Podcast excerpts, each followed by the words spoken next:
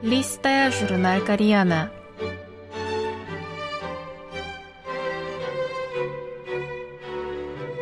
Дорогие радиослушатели, в эфире «Листая журнал Кориана».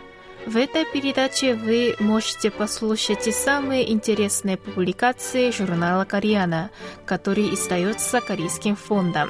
У микрофона Аня.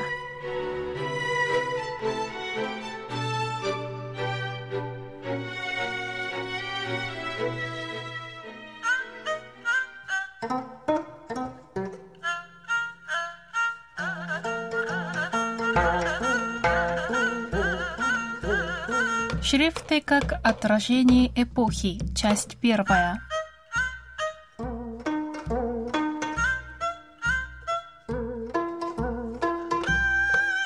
На протяжении всех шести веков с момента своего создания Хангыль постоянно видоизменился, отражая изменения в технологиях, эстетике и духе каждой из прошедших эпох.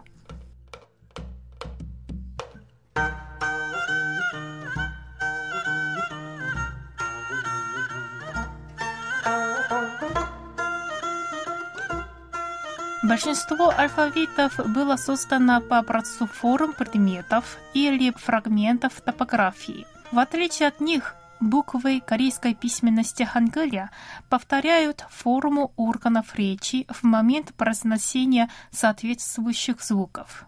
Они состоят из горизонтальных и вертикальных прямых линий, закругленных линий, а также квадрата и круга. Согласные буквы расширены и объединены путем добавления черт для выражения сильных и придыхательных звуков. В этом смысле становится понятно, почему в документе Хумин Цзонгым, в котором впервые был представлен Хангыль, написано «Если есть природный звук, есть буква, которая ему соответствует». Хангыль не сразу получил статус официальной письменности – Поначалу им пользовались женщины при дворце и люди в буддийских кругах, но понемногу число знающих хангыль росло, и в конечный период Чусан, когда в моду вошли романы на хангыле, уже многие люди, независимо от социального статуса и возраста, могли читать и писать на нем. Параллельно с этим процессом появлялись разнообразные шрифты, показывающие красоту хангыля –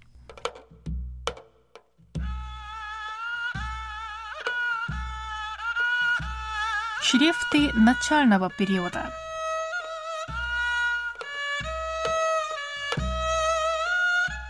Хуминцонгом был напечатан угловатым рубленным шрифтом с чертами одинаковой толщины, сформированные из согласных и классных слоги, писанные в квадраты, выглядели величественно.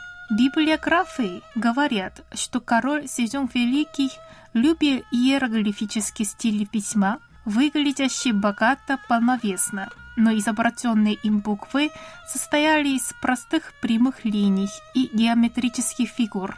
Данный шрифт был использован только в нескольких книгах, выпущенных сразу после изобретения Хангыля.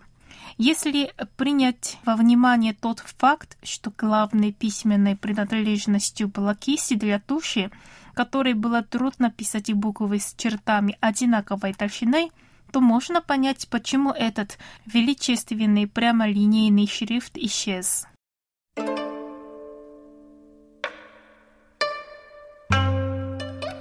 Влияние стилей иероглифического письма –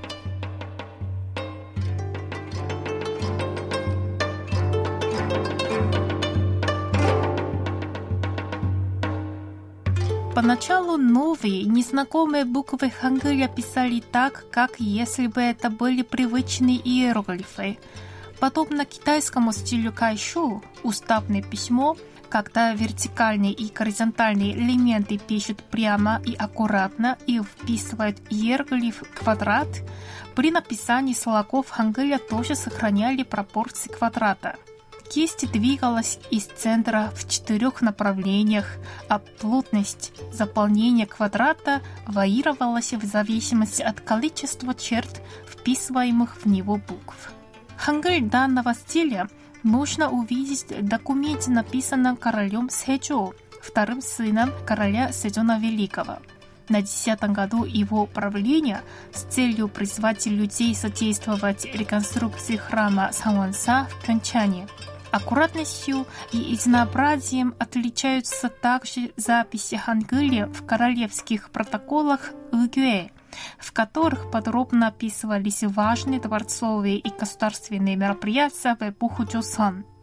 Поскольку это были официальные государственные записи, предполагается, что их делали лучшие каллиграфы того времени, и использовали они наиболее типичный для тех времен стиль письма. Книга «Урюн Хэншильто», изданная во времена короля Чонgjо, это сборник истории о людях, почитающих добродетели, являющийся основой человеческих отношений. Буквы в этой книге симметричны по вертикали и по горизонтали. Такой шрифт выглядит мягким, но в то же время исполнен внутренней силой. Иногда хангылем писали, взяв за образец китайский стиль синьшу, бегущий стиль, когда, сохраняя особенности уставного письма, добавляют ощущение скорости в соединении черт. Конечно, в буквах хангыля меньше черт, чем в иероглифах, поэтому трудно добиться большого контраста, однако и они в зависимости от распределения пространства внутри виртуального квадрата – могут создавать впечатление твердости и строгости, а могут выглядеть расслабленно и элегантно.